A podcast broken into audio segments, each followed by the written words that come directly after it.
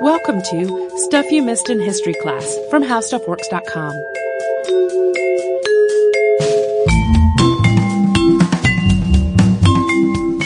Hello and welcome to the podcast. I'm Holly Fry. And I'm Tracy V. Wilson, and I would like to apologize for my slight cold voice today. Uh, you can just start singing a torch song in the middle if you get a real hoarse. It'll be good.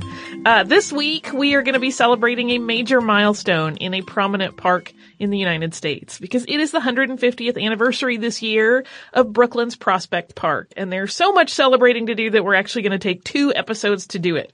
So here's how that's going to work. Uh, in this first episode, we're going to talk about Prospect Park's beginnings from an idea born of a little bit of competitive civic pride to a realized public space that could serve the recreational needs of the community.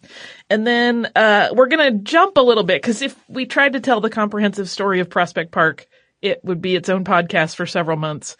Uh, there's a lot that's happened in its history, but then we're going to jump a little bit in the second episode and we're going to talk about how Prospect Park is so much part of Brooklyn's historical and cultural identity and how the last several decades in particular have been a time of great effort to rejuvenate and restore the park after it experienced a period of decline. In some ways, the story of Prospect Park really begins with Central Park's creation in the late 1850s that catalyzed a competitive desire for a similar space in Brooklyn. But even before that, as early as the 1820s, there was a lot of serious discussion about the need for a park space in Brooklyn. In the 1830s, the governor of New York, William L. Marcy, tasked a commission with exploring the possibilities of a park system for Brooklyn, and the result was a plan for 11 parks.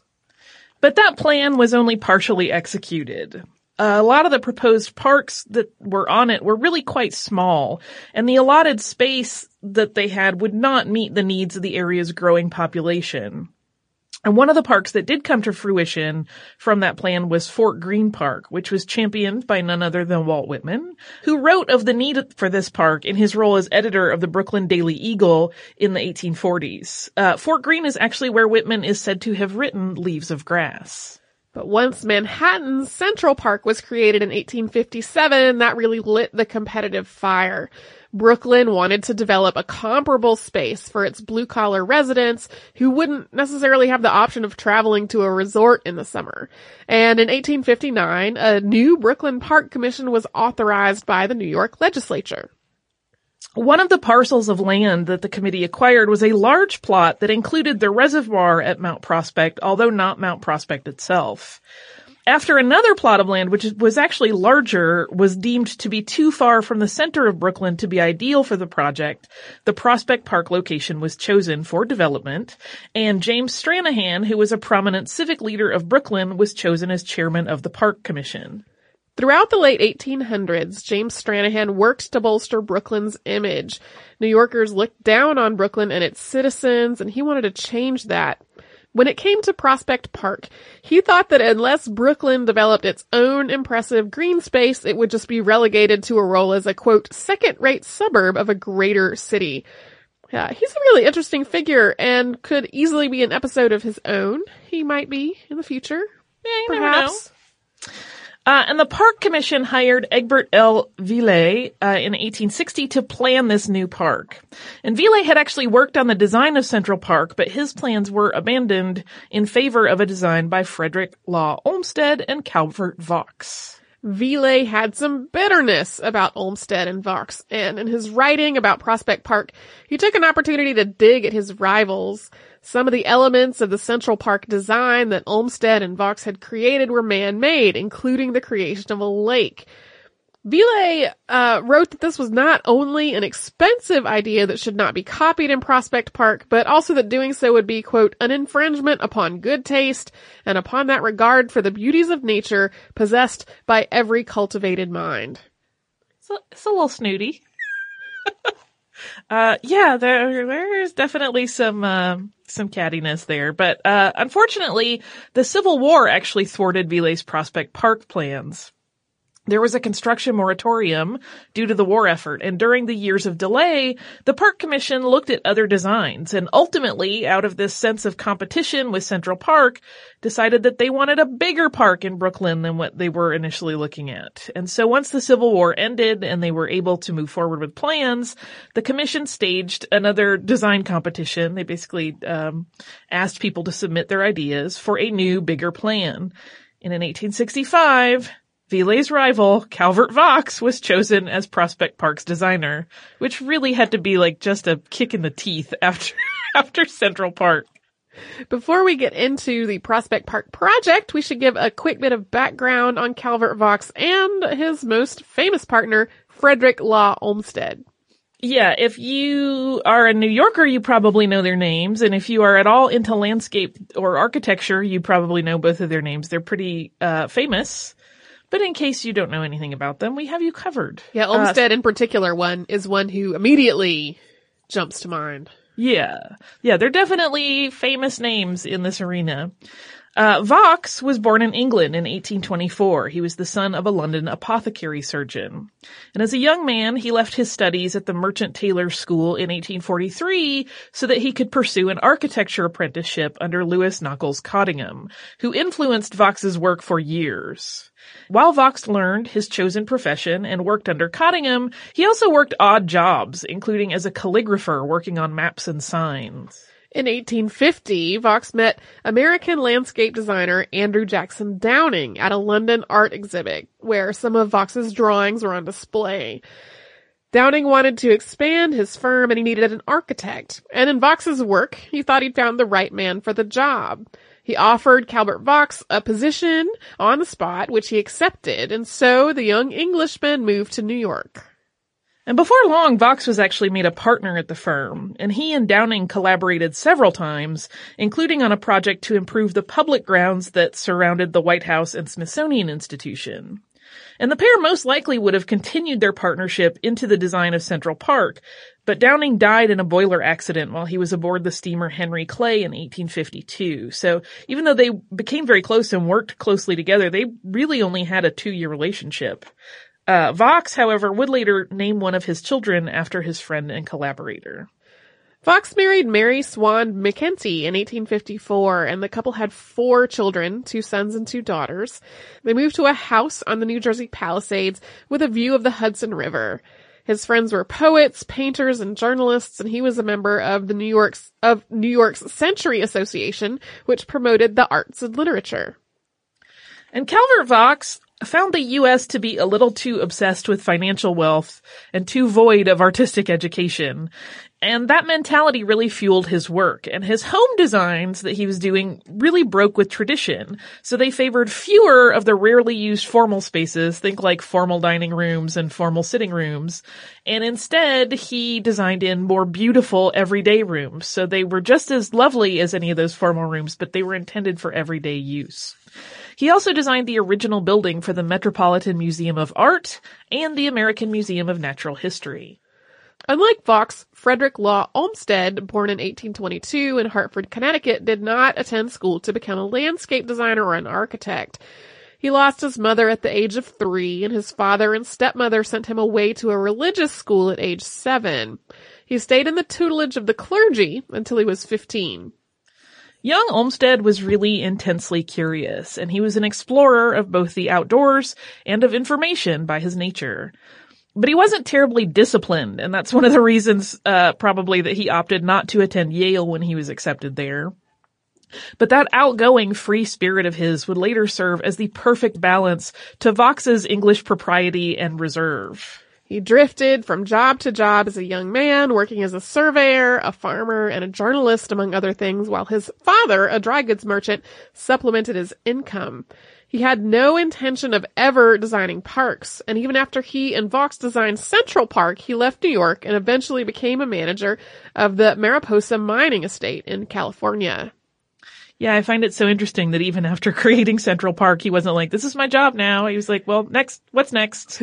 uh, he had married Mary Perkins Olmsted in 1859, who was his brother John's widow, uh, taking on parenthood of John and Mary's three children in the process.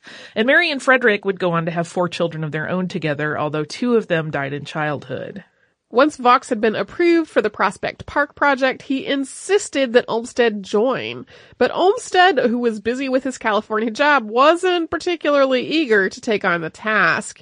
He had taken a few landscape jobs while he was in California, including chairing a commission to oversee Yosemite State Park.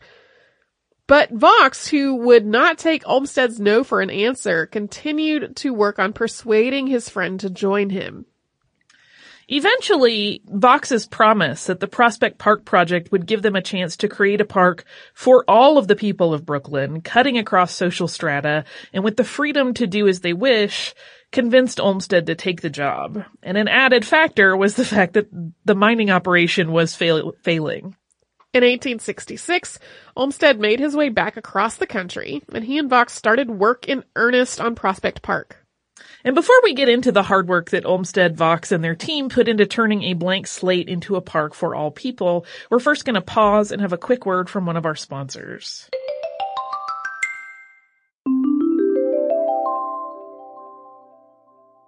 Vaux's initial plan for the park augmented the plan that Viele had created by adding several hundred acres.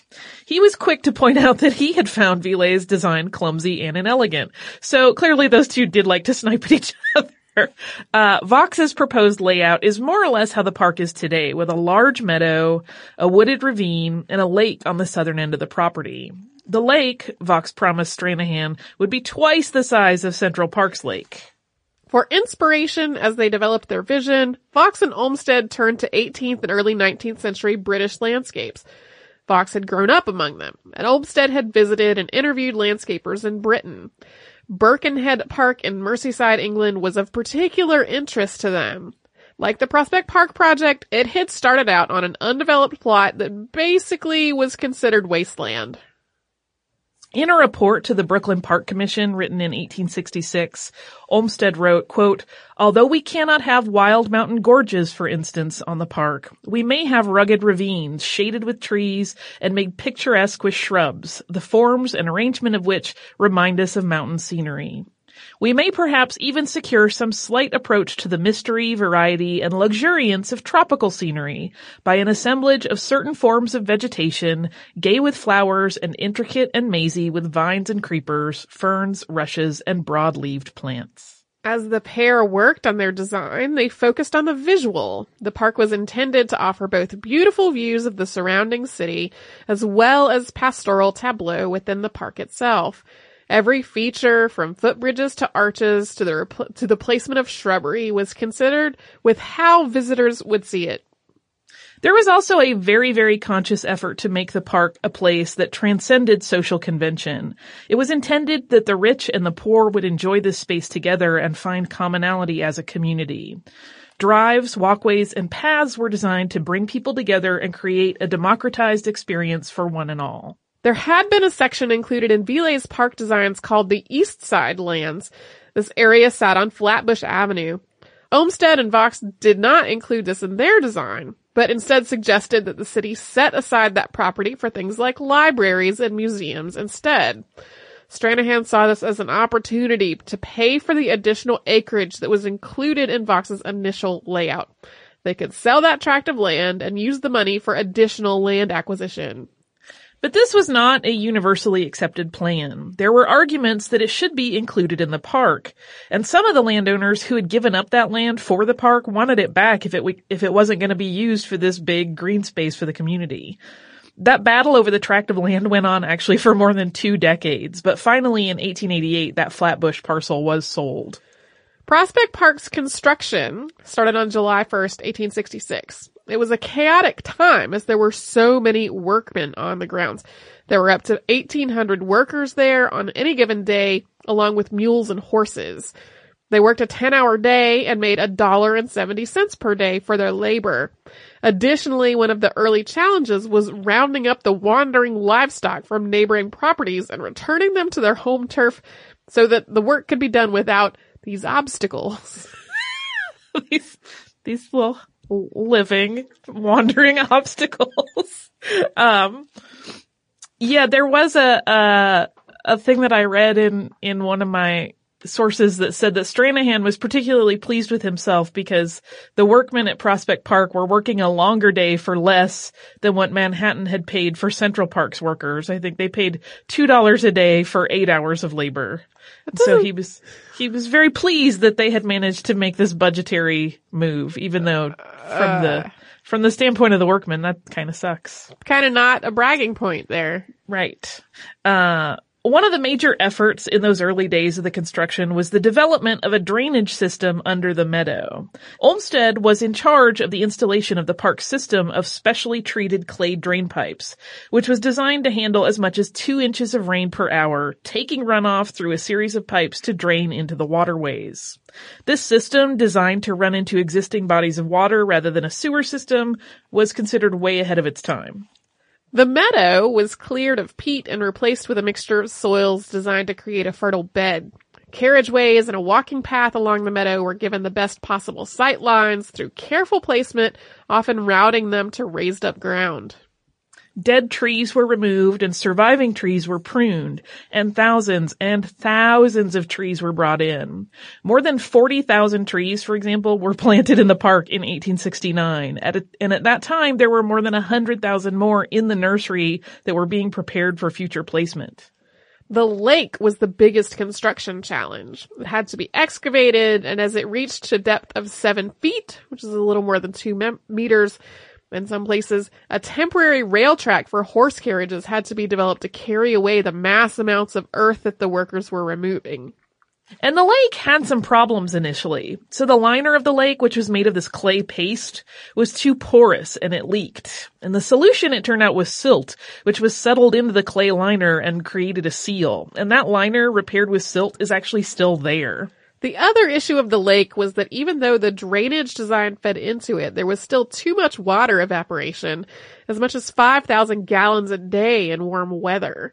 To address this issue, an impressive well was built. It was 54 feet or 16.4 meters in diameter and its descent into the ground was carefully controlled, dropping an inch at a time as workers dug out the ground beneath it until it reached a depth of 70 feet, which is 21.3 meters. Vaux designed the well and boiler house for the well, and that house actually still stands. The well itself provided water to the park until 1911, when the increasing demands of the park catalyzed a switch to city-provided water. While the well and boiler house remains, some of the structures designed by Vaux, such as the thatched shelters, no longer exist. But consistent throughout the buildings that he designed was their integration into the natural landscape, in some cases, such as the concert grove, the landscape and architecture came together to create one cohesive design. The park commissioners opened the park to the public on October 19th of 1867 while it was still under construction. It took several more years for most of the structures to be completed, but by 1873 the majority of the buildings were finished. But in that year, the banking firm of Jay Cooke and Company, which was heavily invested in the U.S. railroad industry, closed due to bankruptcy. The collapse of such a giant in the finance realm caused a panic and catalyzed a decade-long depression. That meant that some of the elements of Prospect Park's architectural design were shelved indefinitely. Vaux had designed a restaurant, a stone observation tower, and a carriage concourse that would never come to fruition because of the panic of 1873. Yeah, they basically finished any projects that were in process already when that panic happened, but nothing else got added to the roster. And coming up, we're going to get into how this new space was actually used in its early years and what happened to its creators after they moved on to other projects. But first, we are going to take a quick little sponsor break.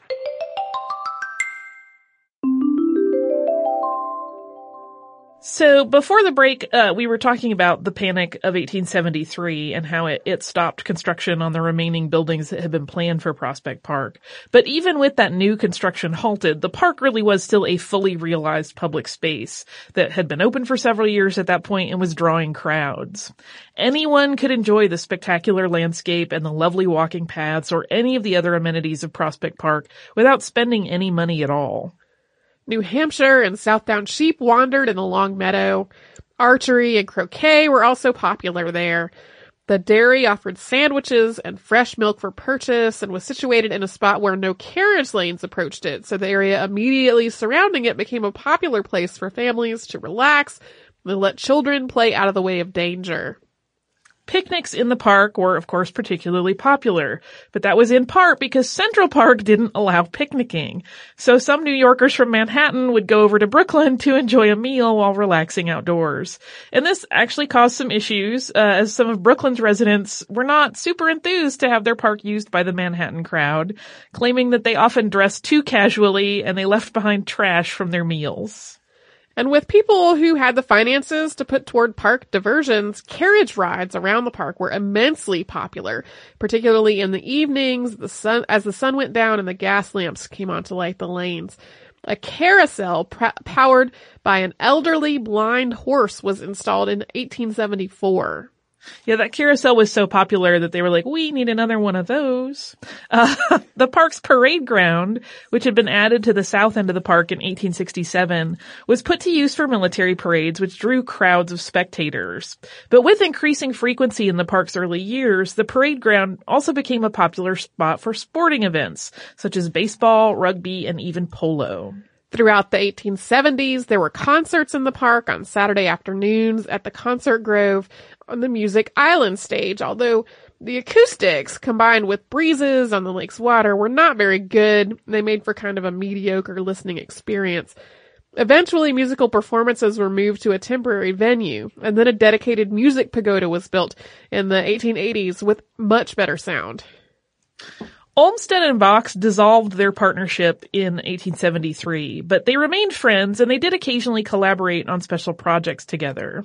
Their last endeavor as a team, which also included their sons John Charles Olmsted and Downing Vaux, was the Andrew Jackson Downing Park, located in Newburgh, New York. After Prospect Park, Olmsted went on to become an incredibly sought after and famous landscape designer. He worked on parks throughout the United States and Canada, Vaux designed estates and their surrounding grounds and eventually became the chief architect of the New York City Park Commission. Vaux died in 1895 at the age of 70, and his cause of death was not determined. Uh, it's kind of one of those sort of weird situations. Uh, after he had gone for a shoreline walk at Gravesend Bay while he was visiting his son, his body was found by a pier with a bruise on his head and a cut over one eye. He was also missing a shoe, his hat, and his glasses. And while it's entirely probable that Vaux, who was not in tremendously good health at this point, might have tripped or fainted and had an accidental drowning situation, there were sort of gossipy theories that started circulating at the time that he might have committed suicide. As Olmsted's age advanced, the famed landscape designer developed dementia. He was confined at the McLean Asylum in Massachusetts in 1898 at the request of his wife, and he died there in 1903. The landscape of the McLean Asylum had been designed by none other than Olmsted himself when he was a younger man. Author David P. Colley wrote of the creative relationship of Olmsted and Vaux, quote, one could imagine Prospect Park as the product of a perfect collaboration between two partners at the peak of their abilities, an alliance so effective that neither man was ever as creative as when they worked together here. It was Prospect Park's champion on the Park Commission, James Stranahan, who had perhaps the most poignant farewell to the project. After he died in his summer home in Saratoga Springs, New York, Stranahan was laid to rest in Greenwood Cemetery in Brooklyn. His funeral procession passed through the park en route to the cemetery, and his friends and employees of the park lined the road. And while Stranahan isn't mentioned in association with the park the way Olmsted and Vaux usually are, there is a statue of him at the Grand Army Plaza entrance with a Latin inscription that reads, uh, translated, reader, if you want my monument, look around you. And that is, incidentally, a copy of part of the epitaph of 17th and 18th century architect Christopher Wren. Like his, his, Christopher Wren's son wrote that, and then it was copied on Stranahan's, uh, statue in the park. So that's the early years of Prospect Park. Yeah. What are we doing next time, Holly? So next time, uh, as I mentioned at the top of the episode, we're going to talk about some of the more modern stuff that went on, uh, that's gone on in Prospect Park and sort of how it, it has been a part of Brooklyn's, uh, community and cultural identity. Uh, and we'll have some guests on the show from the Prospect Park Alliance.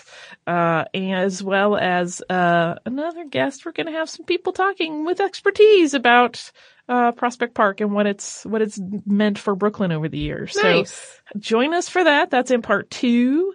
Uh, and I will say now, and I will say again then, thank you to the Prospect Park Alliance for helping us put this episode together. Uh, so yeah, join us for that. And to close out this episode, I also have a little bit of listener mail. It's a short one and it's a correction.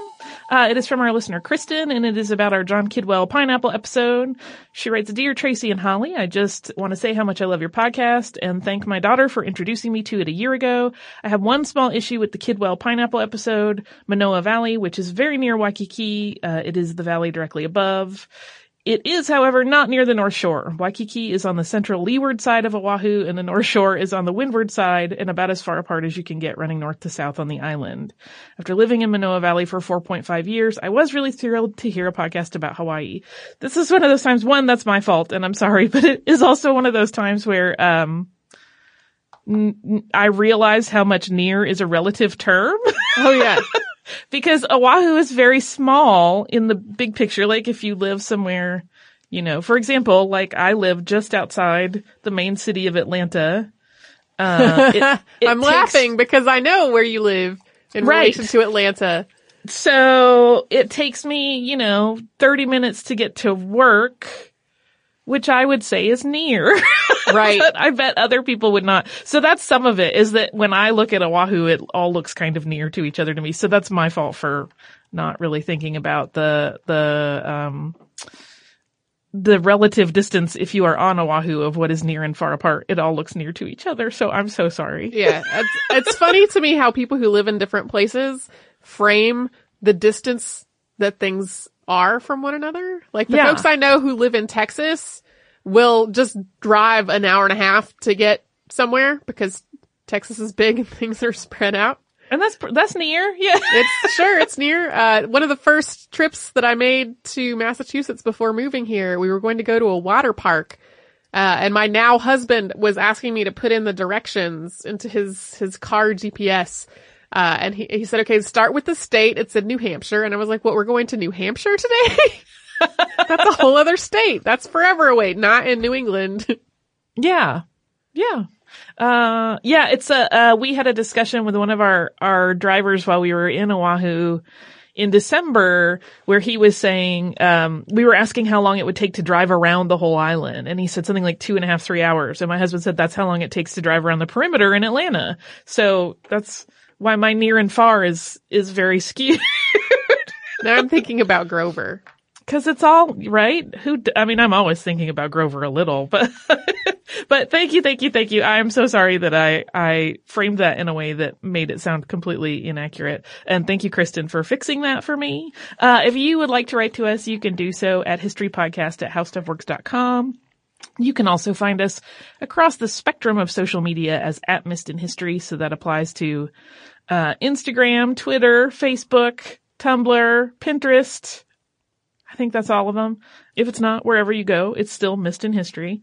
If you would like to visit our parent site, which is How Stuff Works, you can do that. You can type in almost anything you're interested in in the search bar. You're going to get articles about it uh, because there's so much information from years and years of writing and research that's gone on at How Stuff Works. You can visit us at missedinhistory.com where we have uh, the back catalog of every episode of the show that has ever existed, as well as uh, show notes for any that Tracy and I have worked on. And if you have been listening recently, we combined it so that our our sources and any pertinent show note type items are actually on the show page now. They're not two separate entries on our our website, so it's easy one stop shopping for history information. Uh, and we encourage you come and visit us at howstuffworks.com and missedinhistory.com. For more on this and thousands of other topics, visit howstuffworks.com.